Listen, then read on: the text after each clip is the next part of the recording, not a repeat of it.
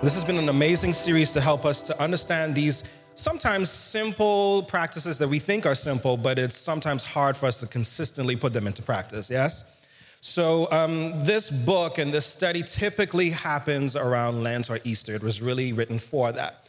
But the content of it was so evergreen that we felt that it could be used to help us to end the year strong in our faith. So, in week one, we talked about what it means to worship and pray, these, these core things of our faith that draw us closer to God worship and prayer. In the second week, we talked about studying scripture and uh, how scripture can be applied to our lives as we seek to understand it more. Week three, we talked about serving, serving one another in the world and serving through the local church.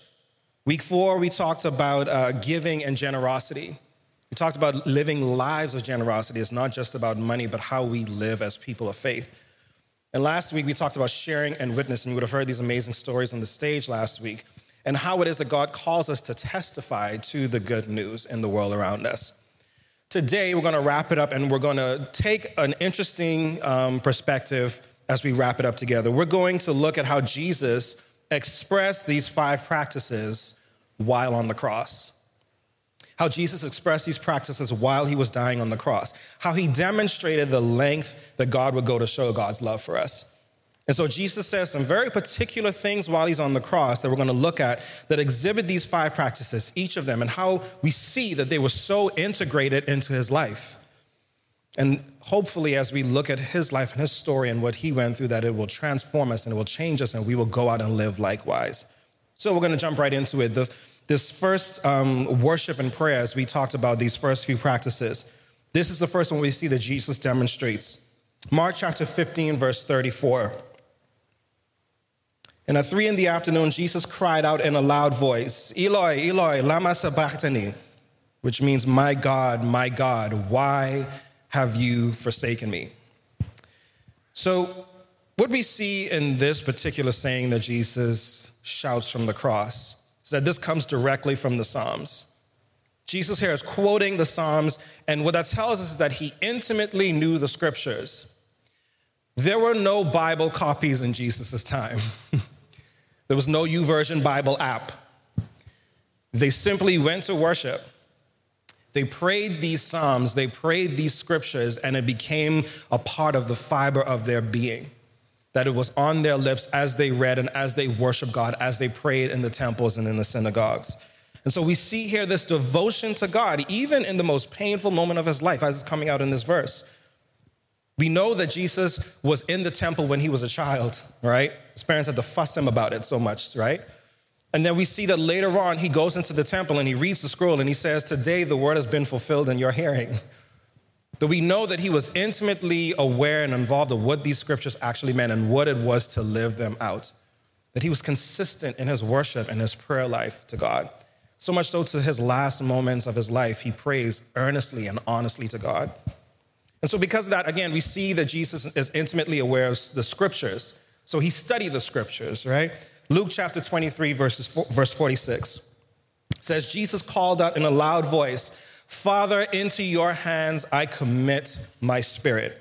Again, this comes from Scripture, and, and this sentiment comes from Scripture. And there's an interesting note that one of the scholars, William Barclay, he says about this verse. Um, he says that this may have been a bedtime prayer for Jewish children Father, into your hands I commit my spirit. So it wasn't such a morbid thing, but it was more of as this day closes, as the sun sets, as I sleep, I commit my life, my soul, my being to God and God's care until the next morning, right? When you think about it, we kind of have done something similar. Um, at least when I was going to public school and primary school, many of you may know the prayer that we would have ended the day with now the day is over, night is drawing nigh, shadows of the evening steal across the sky, right? When the morning waken, then may I arise pure and fresh and sinless in thy holy eyes. That was taken from a hymn a lot of people don't know that that was taken from a very old hymn. And so we sing these songs and we, uh, uh, we, we say these scriptures that become such a part of who we are, a core part of ourselves. These words resonate within our hearts. And as they resonate and reverberate in us, they come ready and available to us when we need it, right? Now, the knowledge of Scripture was not enough for Jesus. It, it, wasn't just essential for him to know what the scripture said, but to actually apply it and to live it out and to, to what it means for scripture to challenge us to serve others. So in John chapter 19, verses 26 to 27, we read these very sobering last moments of Jesus' life. When Jesus saw his mother there at the foot of the cross, then the disciple whom he loved standing nearby, he said to her, Woman, here is your son. And to the disciple, he said, Here is your mother. And I love this part. From that time on, this disciple took her into his home. Jesus, in his very last moments, continued to serve others, looking out for others, looking beyond himself and his situation that he's going through right now. He served his mother by making sure that she was cared for in the wake of his death. And simultaneously, he's challenging the disciple here listen, serve somebody other than yourself. Yes, it is going to be hard in these next few moments, these next few days, months, years. But in serving someone else, you will begin to see the face of God. You will begin to see God moving in and among your relationships. His last few moments were not about self aggrandizing and, and to, to, to calm himself and to soothe his worries. Jesus literally gave himself away and in the process of doing so, made sure that those around him were cared for. And his service to others was a testament to his generosity, the life of generosity that he lived. In Luke chapter 23, 34, Jesus says, Father, forgive them, for they do not know what they are doing. Father, forgive them, for they do not know what they are doing. Generosity in spirit that's, that's the way that Jesus lived, always making room for others, even his enemies. As they mocked him, as they took his clothes and they rolled dice to, to get his clothes, still he asked the Father, forgive them. They, they just don't get it quite yet. Dinesh said something really powerful when he talked about giving. He said, if Jesus is our treasure, we won't need to talk about tithing, right? If Jesus is our treasure, we won't have to talk about the specifics of what it means to give because if we truly value Jesus, we will live lives that are generous. Of our time, talent, and treasure, everything that we have at our disposal, everything that God has given to us, we will give out of the outflow of that, right? So, giving as a life of generosity, what does that look like for us? And even the way that we see that Jesus continues to give while on the cross. Finally, his generous life was just a word about how he shared his faith with others and how he witnessed to the world around him, how he witnessed to the true nature of God. Luke chapter 23, 39 to 30 to 43. It's a very interesting part of Jesus' story. It says, One of the criminals hung there and hurled insults at him. Aren't you the Messiah? Save yourself and us. But the other criminal rebuked him. Don't you fear God, he said, since you are under the same sentence? We are punished justly, for we are getting what our deeds deserve. But this man has done nothing wrong. Then he said, Jesus, remember me when you come into your kingdom. And Jesus answered him, Truly, I tell you, today you will be with me in paradise.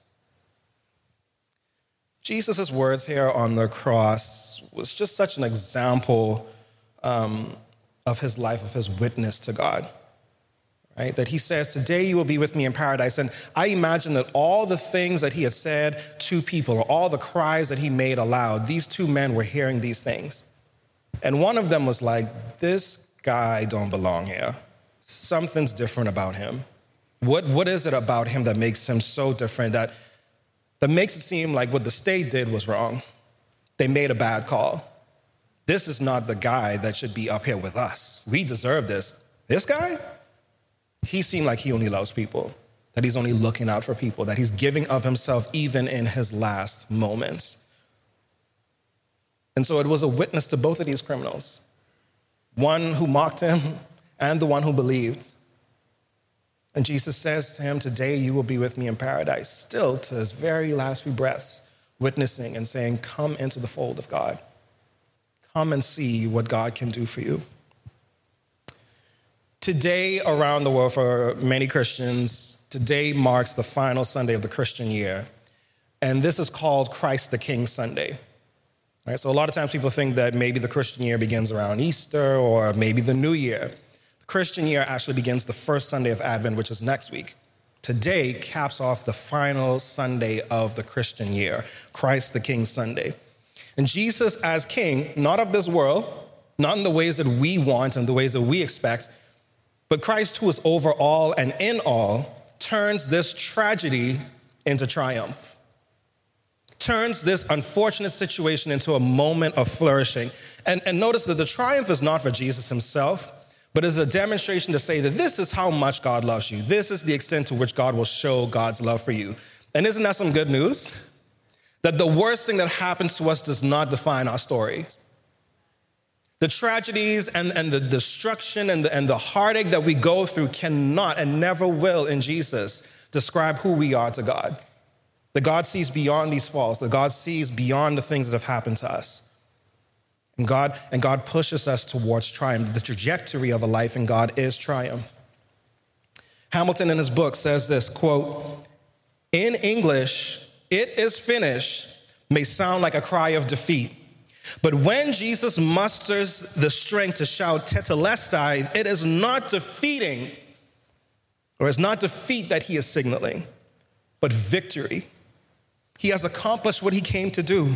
He has given us a masterpiece, a divine drama in which God, through suffering and the death of Jesus, unmasks human depravity and reveals the depth of God's redeeming love. That's some good news if there ever was. Now, we looked at the way that Jesus was on the cross, and I want to pivot for these last few moments to a story that happens after the resurrection to show how God continues to walk with God's people and exhibits these, these essential practices for us. So, John chapter 21, verses 4 to 15. Y'all ain't got nowhere to go, so we can read this, right? Early in the morning, Jesus stood on the shore, but his disciples did not realize that it was Jesus. He called out to them, Friends, have you any fish? No, they answered. And he said, Throw your nets on the right side of the boat, and you will find some. And when they did, they were unable to haul in the net because of the large number of fish. Then the disciple whom Jesus loved said to Peter, It is the Lord. And as soon as Simon heard, he say, uh, heard him say, It is the Lord, he wrapped his outer garment around him, for he had taken it off, and jumped into the water. The other disciples followed in the boat, towing the net full of fish, for they were not far from shore, about a hundred yards. And when they landed, they saw a fire burning. They saw a fire of coals burning there with fish on it and some bread. And Jesus said to them, Bring some of the fish that you had just caught. So Simon Peter climbed back into the boat and dragged the net ashore. It was full of large fish, 153. But even with so many, the net was not torn. This is the part I want to focus on right here. Jesus said to them, Come and have breakfast. None of the disciples dared ask him, Who are you? They knew that it was the Lord. Jesus came, took the bread, and gave it to them, and did the same with the fish. This was now the third time Jesus appeared to his disciples after he was raised from the dead.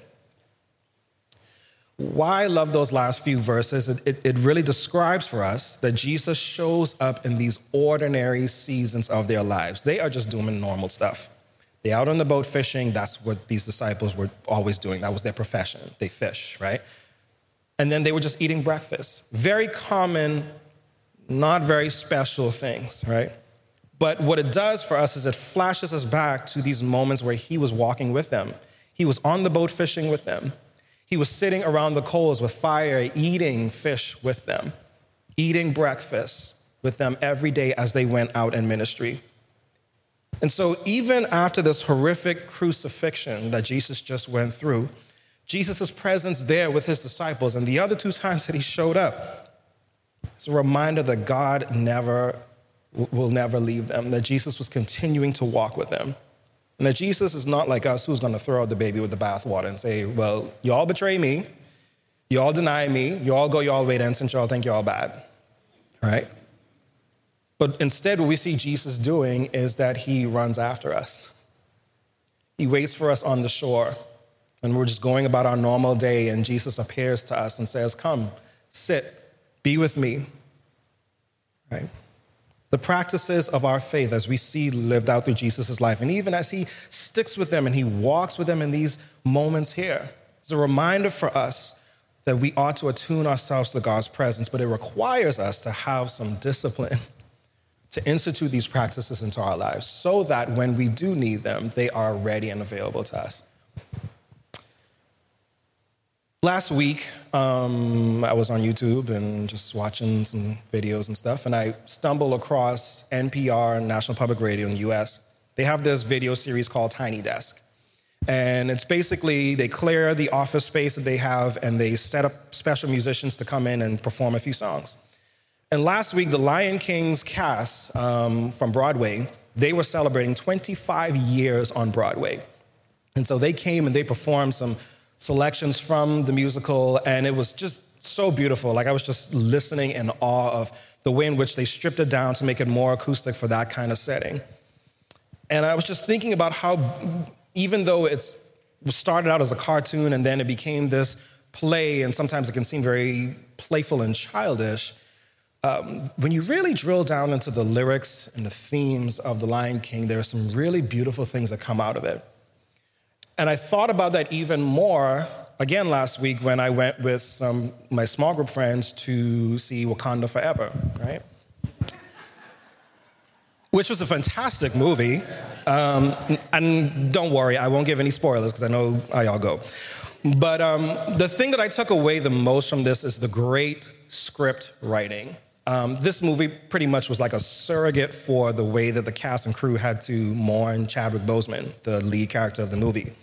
But the movie talks so much at, from the very first minute to the last about grief and loss and how we carry that with us throughout time. And both of these um, movies, these, these productions, they both draw on African traditions, right? And how the African traditions honor the ancestors, particularly in both of these when it comes to grief. Um, something that the colonizers told us and people of African descent was evil, right? That it's not appropriate to refer to your ancestors, and that was stripped away from people, right? I, I even got into an argument a few years ago with somebody who said that Junkanoo is demonic and Bahamians shouldn't practice it, which I was just blown away by that because I didn't realize that was a sentiment, but I was just like, you don't even know how free you could be seriously, like, like, like colonial ideals have such a chokehold on some, sometimes some of us, right? And it's just like you could be so free if you just knew the beauty of where this thing came from. I'm drawing all of these parallels to show how Lion King and Wakanda Forever reminded me of African spirituality and how a lot of African Christians today have reclaimed this idea of, of seeing both of them not as in opposition, but to see them as congruent, right?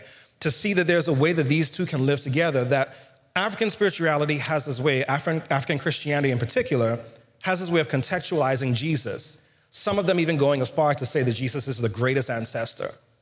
That the ancestors never leave us, that they continue to go with us and guide us, even as we see in The Lion King where Mufasa, even after he's long gone, guides Simba and says, Remember who you are. And you see this happening in Wakanda forever as well. We see the ways in which characters appear and show up and remind these characters in the story that the ancestors are with them. So when you hear these songs, when you hear these lyrics, when you hear this dialogue, even in the wake of grief, there is still a presence. And I think that's very much the way that we can see Jesus with his disciples.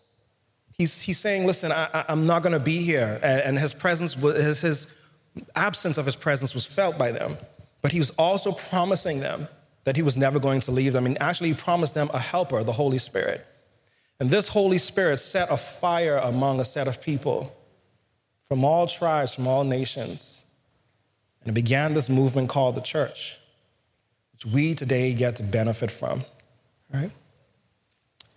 Not a moment was wasted in Jesus' life. Not a single moment, even to his death. No moment was wasted. And likewise, no moment is wasted for us when we walk with God. through every high and through every low, each, each season of life, we ought to depend on God. And know that in life, we're gonna walk at different paces, right?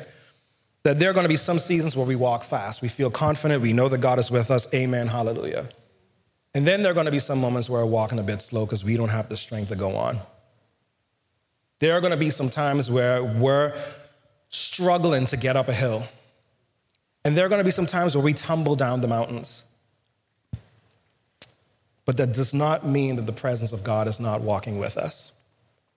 The psalmist says that even though I walk through the valley of the shadow of death, I will fear no evil, for you are with me.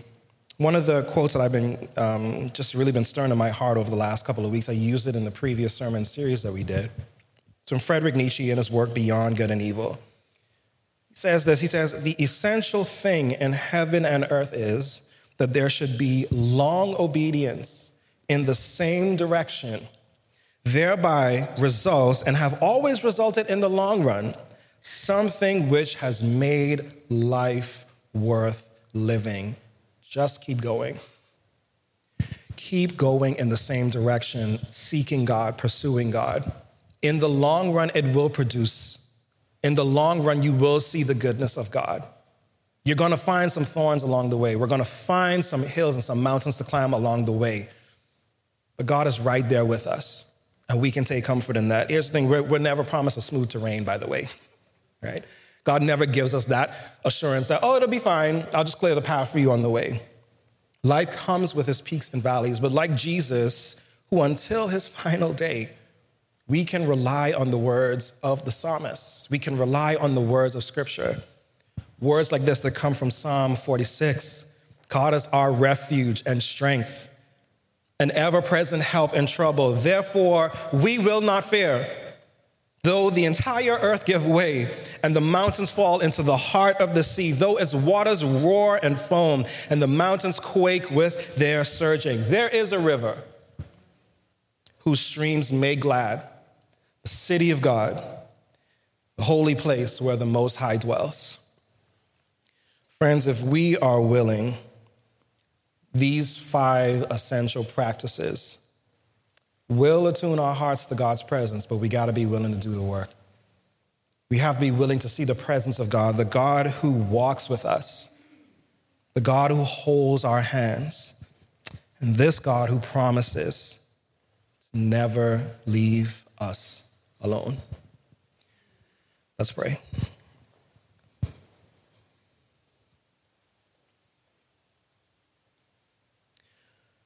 when we walk with the Lord in the light of His word, what a glory He sheds on our way. While we do His good will, He abides with us still and with all who will trust and obey. God, we remember the words of that hymn today. Many of us may have heard that growing up, but now, God, we understand it more deeply that we've walked with you for some time. That we know what it is to go through some hills, through some valleys, through some tough climbs. God, you have never left us. Sometimes we feel alone, oh God, because friends forsake us, family forsake us, the world forsakes us. But God, you have been that constant presence with us. That as we take a breath in, we breathe in your grace, your spirit that hovered over the chaos of the cosmos before it even began. So too, Lord, we know that you hover over our chaos that as we walk with you, though the road may be hard, we feel that hand guiding us. We feel that hand steadying us as we walk along. And God, we give you thanks and praise and joy for all the things that you've brought us through. And Lord, we just take a moment to recommit ourselves to our walk with you to own up to the ways in which we have failed to love you with our whole hearts and we have failed to love our neighbors as ourselves. That, Lord, that we will remember in the worship and the prayer and the studying of your word, God, and giving back to others and in the witnessing, all of this is for your glory. That what we have experienced, oh God, may not just be kept to ourselves, but that we may give the gift of love, mercy, and grace that we have so received to others to this world that desperately needs it. Challenge us, oh God, this week to walk with you, to acknowledge your presence, and to bring others along on this journey, this journey of grace, this journey of peace, of love. We thank you, oh God, for this community and all the opportunities that it gives us to live out our faith in the world. May we live lives of gratitude for all that you've done, for Yahweh, for, for all that you have promised to be, everything that we need. In Jesus' name, amen.